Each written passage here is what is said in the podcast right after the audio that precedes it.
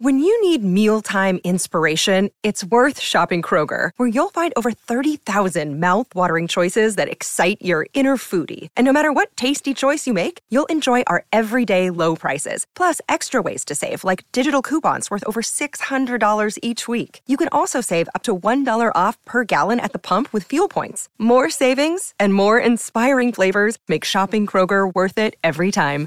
Kroger, fresh for everyone. Fuel restrictions apply.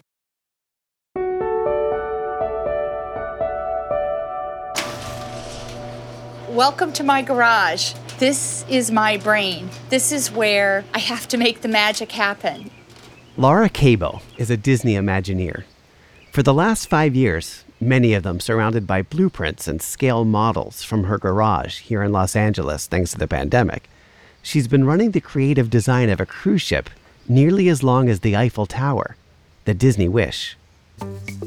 The scale of it is unbelievable. You know, they're 1.2 million square feet at least. They're more than three football fields long. But a Disney cruise ship, there's no other cruise ship like it. I'm Chad Cohen, a filmmaker at National Geographic, and you're listening to Overheard, a show where we eavesdrop on the wild conversations we have here at Nat Geo and follow them to the edges of our big, weird, beautiful world. This week, I'm here at Disneyland to talk with Laura Cabo about the Disney Wish. We discuss what it means to be an Imagineer and how she turned her vision for the Disney Wish into reality. The Walt Disney Company is majority owner of National Geographic Media. I worked with Laura and her team to produce a documentary on the making of The Wish, coming soon to Disney Plus. And for over a year, I got to follow her from her tiny little garage in California to the enormous shipyard in Germany where parts arrive from all over the world to assemble into what is basically a floating Disney castle. She'll tell you how it happened right after the break. Fuel your curiosity with a free one month trial subscription to Nat Geo Digital. You'll have unlimited access on any device, anywhere, ad free, with our app that lets you download stories to read offline. Explore every page ever published with a century of digital archives at your fingertips. Check it all out for free at natgeo.com slash explore more. Hey, I'm Andy Mitchell, a New York Times bestselling author. And I'm Sabrina Kohlberg, a morning television producer. We're moms of toddlers and best friends of 20 years. And we both love to talk about being parents, yes, but also pop culture. So we're combining our two interests by talking to celebrities, writers, and fellow scholars of TV and movies. Cinema, really. About what we all can learn from the fictional moms we love to watch. From ABC Audio and Good Morning America, Pop Culture Moms is out now wherever you listen to podcasts.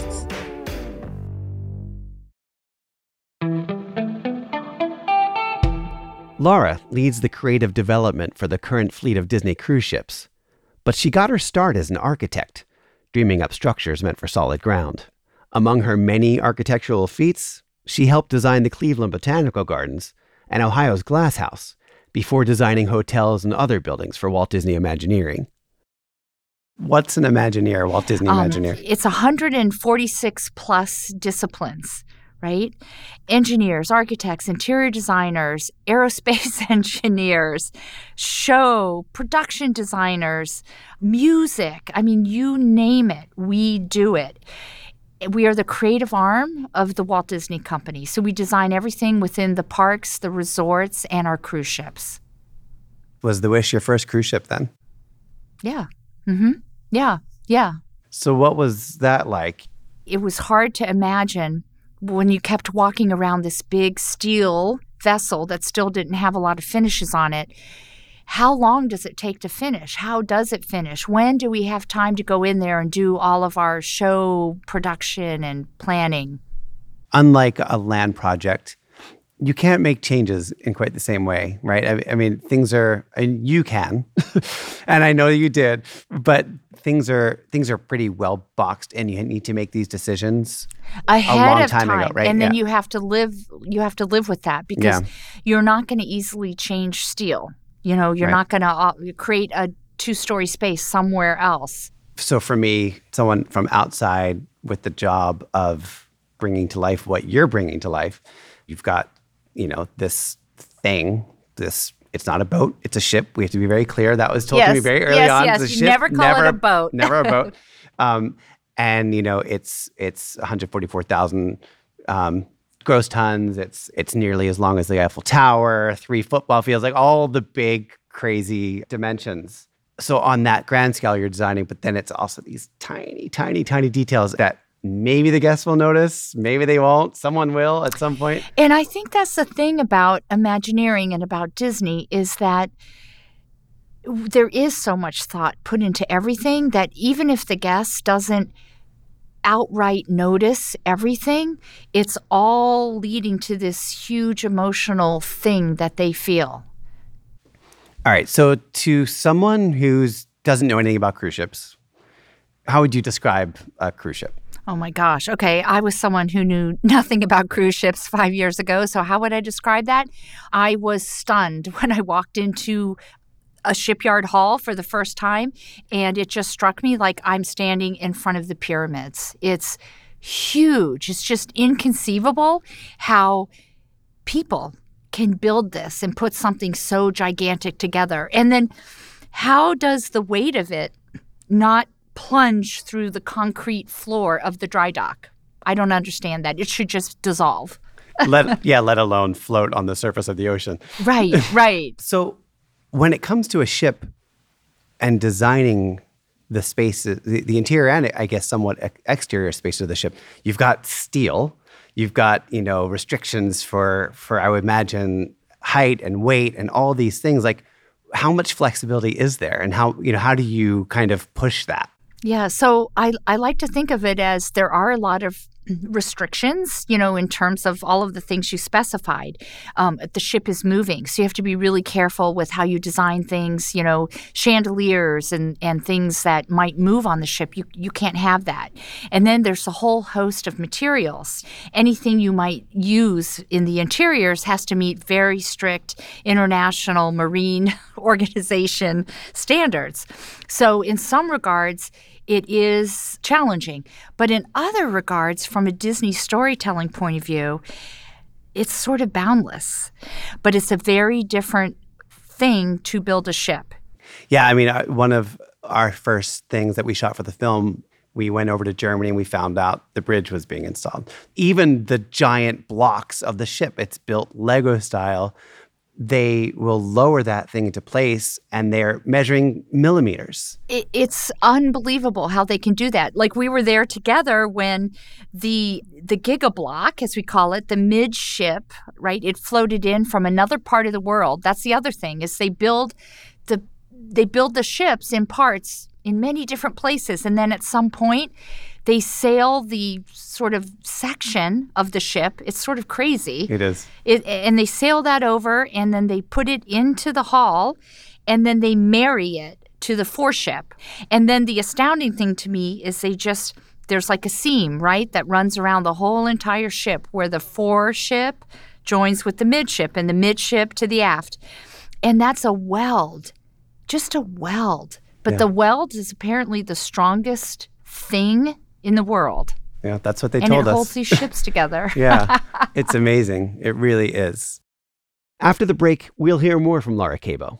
She'll tell us what it takes to become an Imagineer and the last moments of finishing the inside of the ship while it sailed from Germany to the site of its first maiden voyage in Port Canaveral, Florida.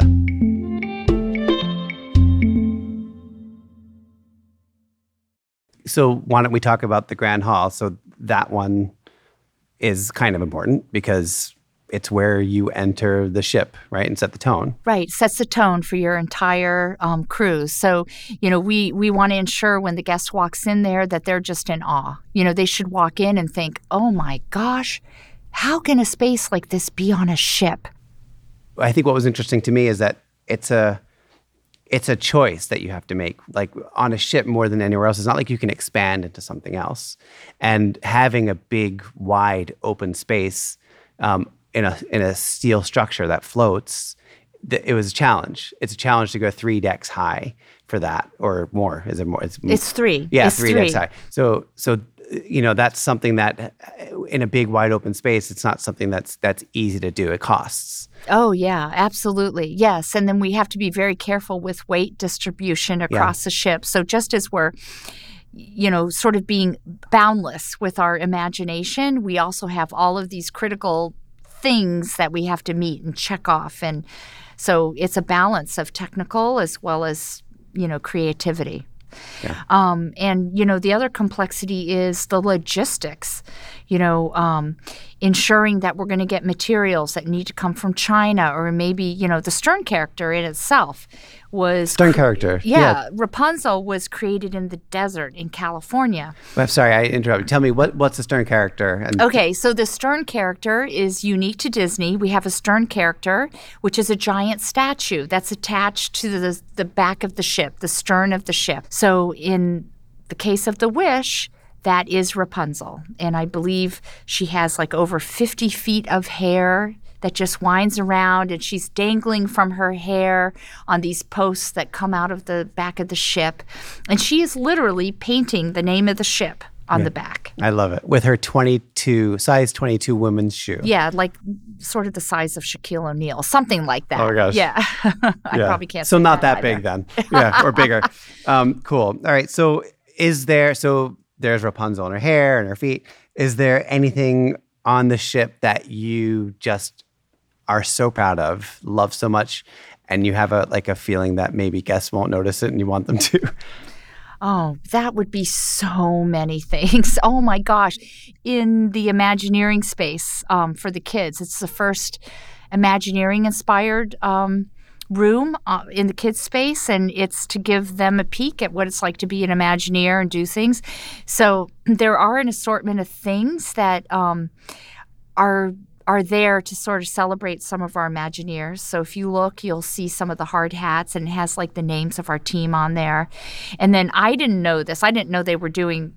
There's a um, a little thing that they named for me. It's just a, a, a vial of red paint that's in that space, and I think it says I don't know Cabo Red or something like that. But those those little little it. things. you actually have a little less leeway on the ships because people will walk by a spot like many times a day.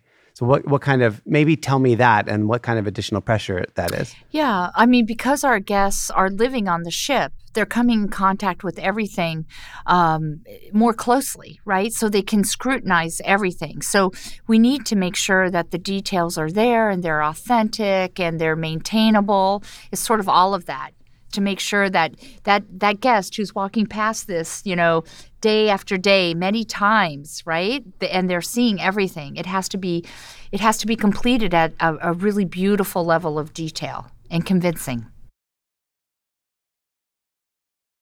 So Disney Imagineers, do you um do you have any early memories from of National Geographic?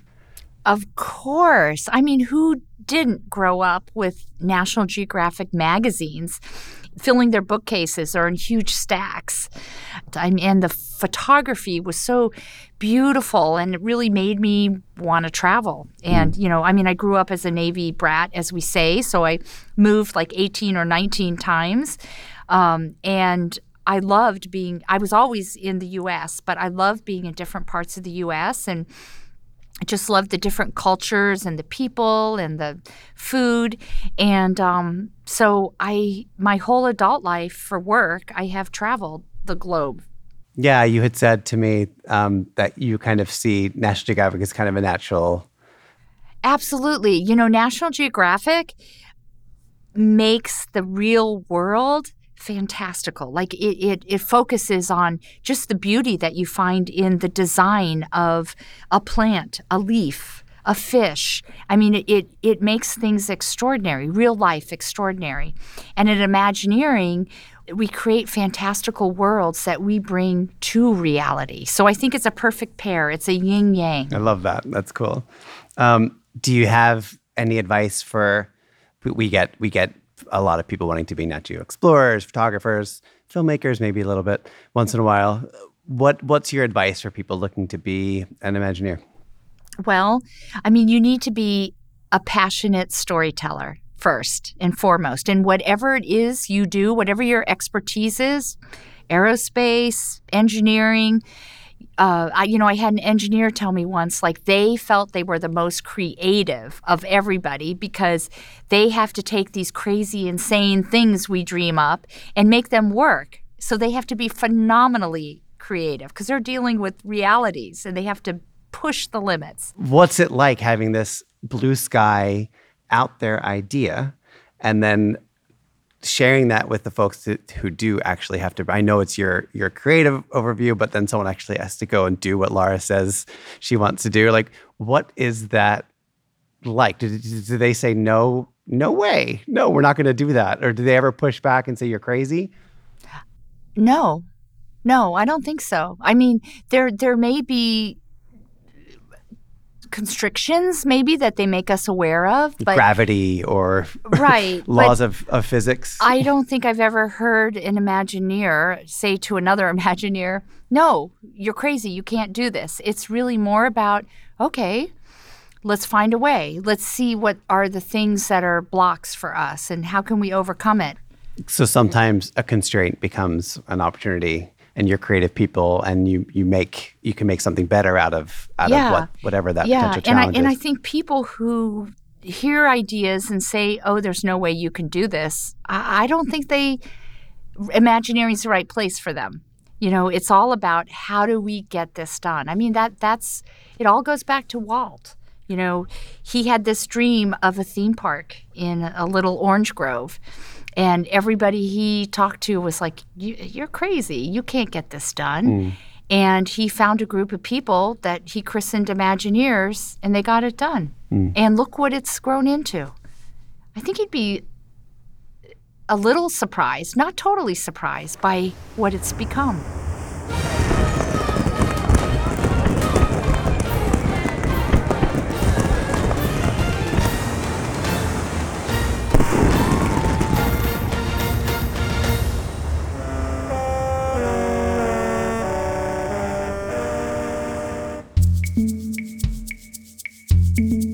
If you like what you hear and you want to support more content like this, please rate and review us in your podcast app and consider a National Geographic subscription.